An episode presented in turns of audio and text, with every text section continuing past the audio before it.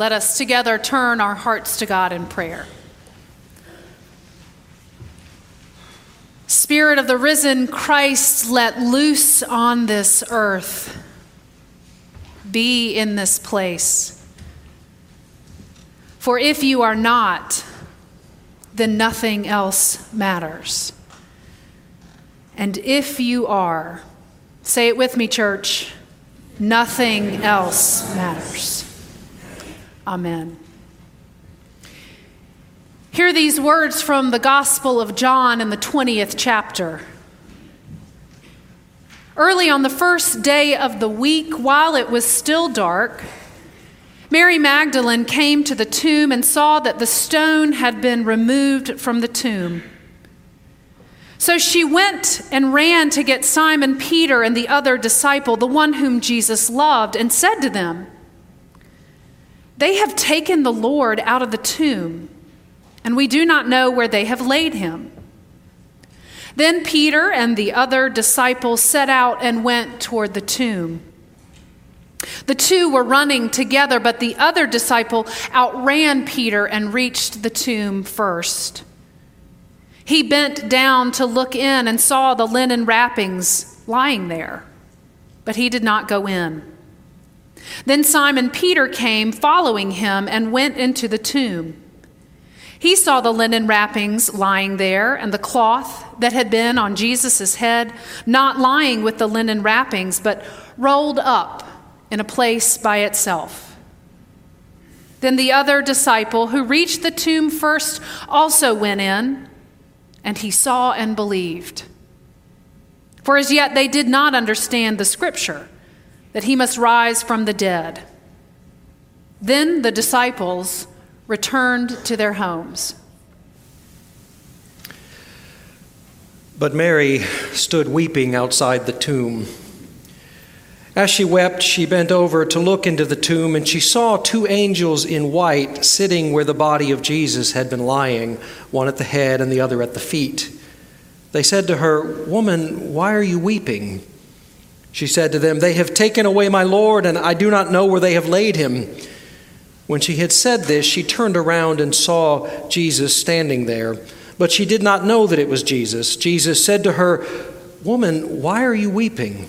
Whom are you looking for? Supposing him to be the gardener, she said to him, Sir, if you have carried him away, tell me where you have laid him, and I will take him away. Jesus said to her, Mary. She turned and said to him in Hebrew, Rabboni, which means teacher. Jesus said to her, Do not hold on to me, because I have not yet ascended to the Father. But go to my brothers and say to them, I am ascending to my Father and your Father, to my God and your God. Mary Magdalene went and announced to, to the disciples, I have seen the Lord. And she told them that he had said these things to her. This is the word of the Lord. Several years ago, there was a movie called Stranger Than Fiction. I don't know if any of you saw it. Will Ferrell plays Harold Crick, an auditor for the IRS. And one day, Harold begins to hear the voice of a woman describing his thoughts and actions in real time. So, for example, while he's brushing his teeth, he hears a voice saying, Harold brushes his teeth exactly 76 times 38 vertical strokes, 38 horizontal. He discovers that he is a character in a story that's being written by this woman, the voice he hears. And as you can imagine, he becomes obsessed with finding out how the story ends. Harold goes to see a literature professor, played by Dustin Hoffman, who tells him there are basically two kinds of stories comedies and tragedies. Now, comedies aren't necessarily funny. A comedy is a story with a happy ending. The main character wins, the hero saves the day, the couple rides off into the sunset, all the loose ends are tied up, everybody lives happily ever after. In a tragedy, the story has a very different ending. All the loose ends stay loose, everything falls apart, nobody really gets what they want, and often the main character dies.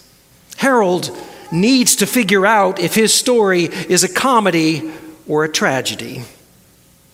I won't tell you what happens to Harold. You can watch the movie for yourself. But it occurs to me that that same question hangs over our lives and everything we do, doesn't it? What kind of story are we living? A comedy or a tragedy? The disciples thought they knew what kind of story they were living. It had been a good story.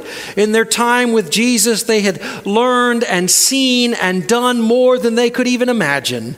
The mother of all wedding parties with the best wine in the world, the, the rabble rousing in the temple, feeding the crowds with the loaves and the fishes, all the things Jesus had said and done. It had been an amazing journey.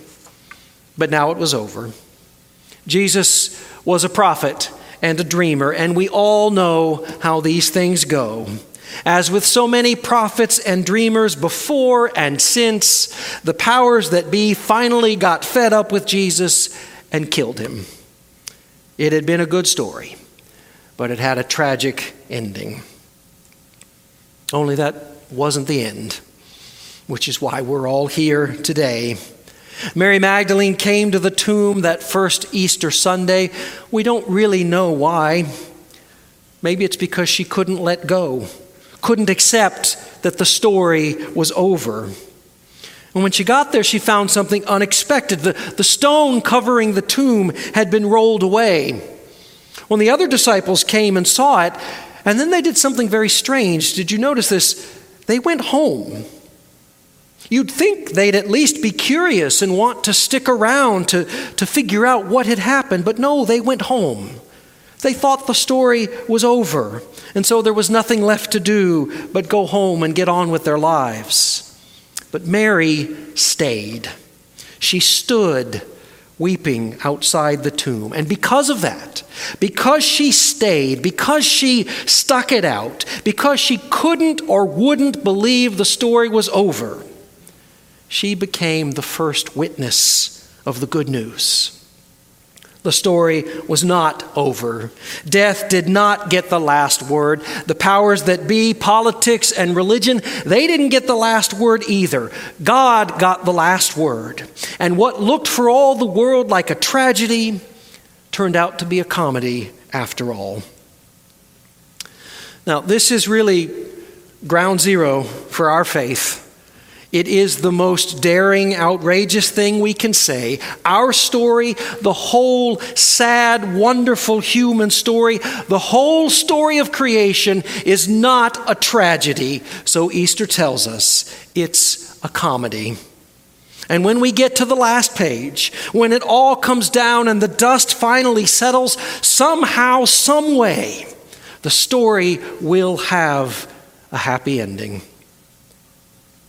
Now, that is not always an easy thing to affirm.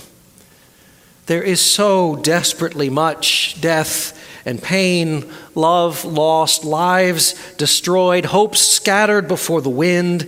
We seem to live not in an Easter world, but a Good Friday world. Theologian Jurgen Moltmann was conscripted at age 17 into the German army, and he witnessed the firebombing of his hometown of Hamburg 40,000 civilians were killed. And he wrote that Good Friday is the center of the world. And yet, Easter hope still stirred within him. So he also wrote that Easter morning is the sunrise of the coming of God. The laughter of the universe is God's delight. It is the universal Easter laughter in heaven and earth. You know, we associate Easter with many things chocolate bunnies and jelly beans, Easter egg hunts, spring flowers, scratchy church clothes, singing Alleluia. But maybe we should also associate it with laughter. Yes, the Easter story begins among the tombs with weeping and grief, despair and death, but it doesn't end there. Yes, Jesus' friends abandoned him. Their hopes died with him on Good Friday. But Mary Magdalene, Mary Magdalene seemed to have a faith that somehow, some way, the story was not over, that there might still be laughter on the other side of grief. You know, there's laughter in Luke's version of the Easter story, too. Only it's not the joyful laughter of resurrection, it's cynical laughter. In Luke, when the women come to the disciples and tell them about the empty tomb, the disciples don't believe it. They laugh it off. They dismiss it as an idle tale, a fairy tale. You know, in our modern cynicism, to call something a fairy tale is to say that it's less than true. But our greatest storytellers have always known that fairy tales are not less than true, but more.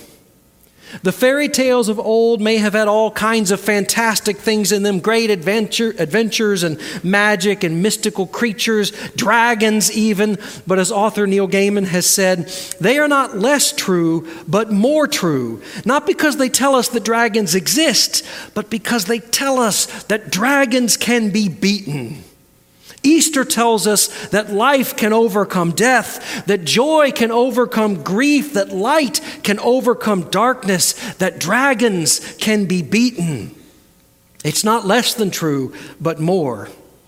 It's not too good to be true, it's too good not to be true. So maybe we should follow Mary's example. She stayed outside the tomb. She stuck it out. She didn't give up or give in. Everyone else went home. The story was over. The book was closed. But Mary refused to accept that. Woody Allen said 90% of life is just showing up. Maybe the other 10% is staying put. I think that's what faith is all about sticking it out in the broken places of life, trusting that though this looks for all the world like the end of a tragic story, the story is not over yet. And maybe it's up to us to take up the story and to finish it with our lives, to take some of that wonder and life and love that we find at the empty tomb and bring it into all the broken and ordinary places and moments of our lives, to write a new story out of the dust of our lives, a story that is infused with the laughter of heaven. There once was a poor man who grew weary of the corruption and hatred that he experienced every day. His family and friends listened as he spoke passionately of his desire for a city where justice was honored and peace a reality. Night after night, he dreamed of a land free from discord, a city where heaven touched earth. One day, he announced he could wait no longer. He packed a meager meal, kissed his family, and set out in search of the magical city of his dreams. He walked all day, and just before the sunset, he found a place to sleep just off the road in a, in a forest. And he ate his meal and said his prayers and smoothed the earth where he would lie down. And then, just before sleep, he placed his shoes in the center of the path, pointing them in the direction he would continue the next day. That night, as he slept, a sly fellow walked along the path, that same path, and discovered the traveler's shoes there. And unable to resist a practical joke, he turned the shoes around, pointing them in the direction from which the man had come. Well, early the next morning, the traveler rose, said his prayers, ate what remained of his food, and then started on his journey by walking in the direction his shoes pointed. He walked all day long, and just before the sunset, he saw the heavenly city off in the distance. It wasn't as large as he expected, and it looked strangely familiar. He, that looked much like his own knocked on a familiar door, greeted the family he found there, and lived happily ever after in the heavenly city. You know, it is tempting to give up on this world and look for another. It is tempting sometimes to turn our backs and walk away. Well, maybe God is something of a practical joker. And on Easter, God turns our shoes around, pointing us back toward life. Now, I don't want to play games here. I certainly don't want to deny the senselessness and suffering of life. It still often seems like a Good Friday world. But Easter whispers to us, it will be all right. Whatever comes, it will be all right. In a way we may not be able to imagine, it will somehow be all right.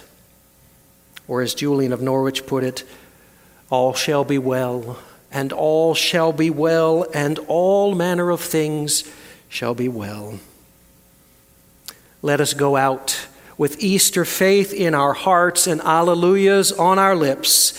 Let us tell the story and live the story, a story too good not to be true. Christ is risen. Hallelujah. Amen.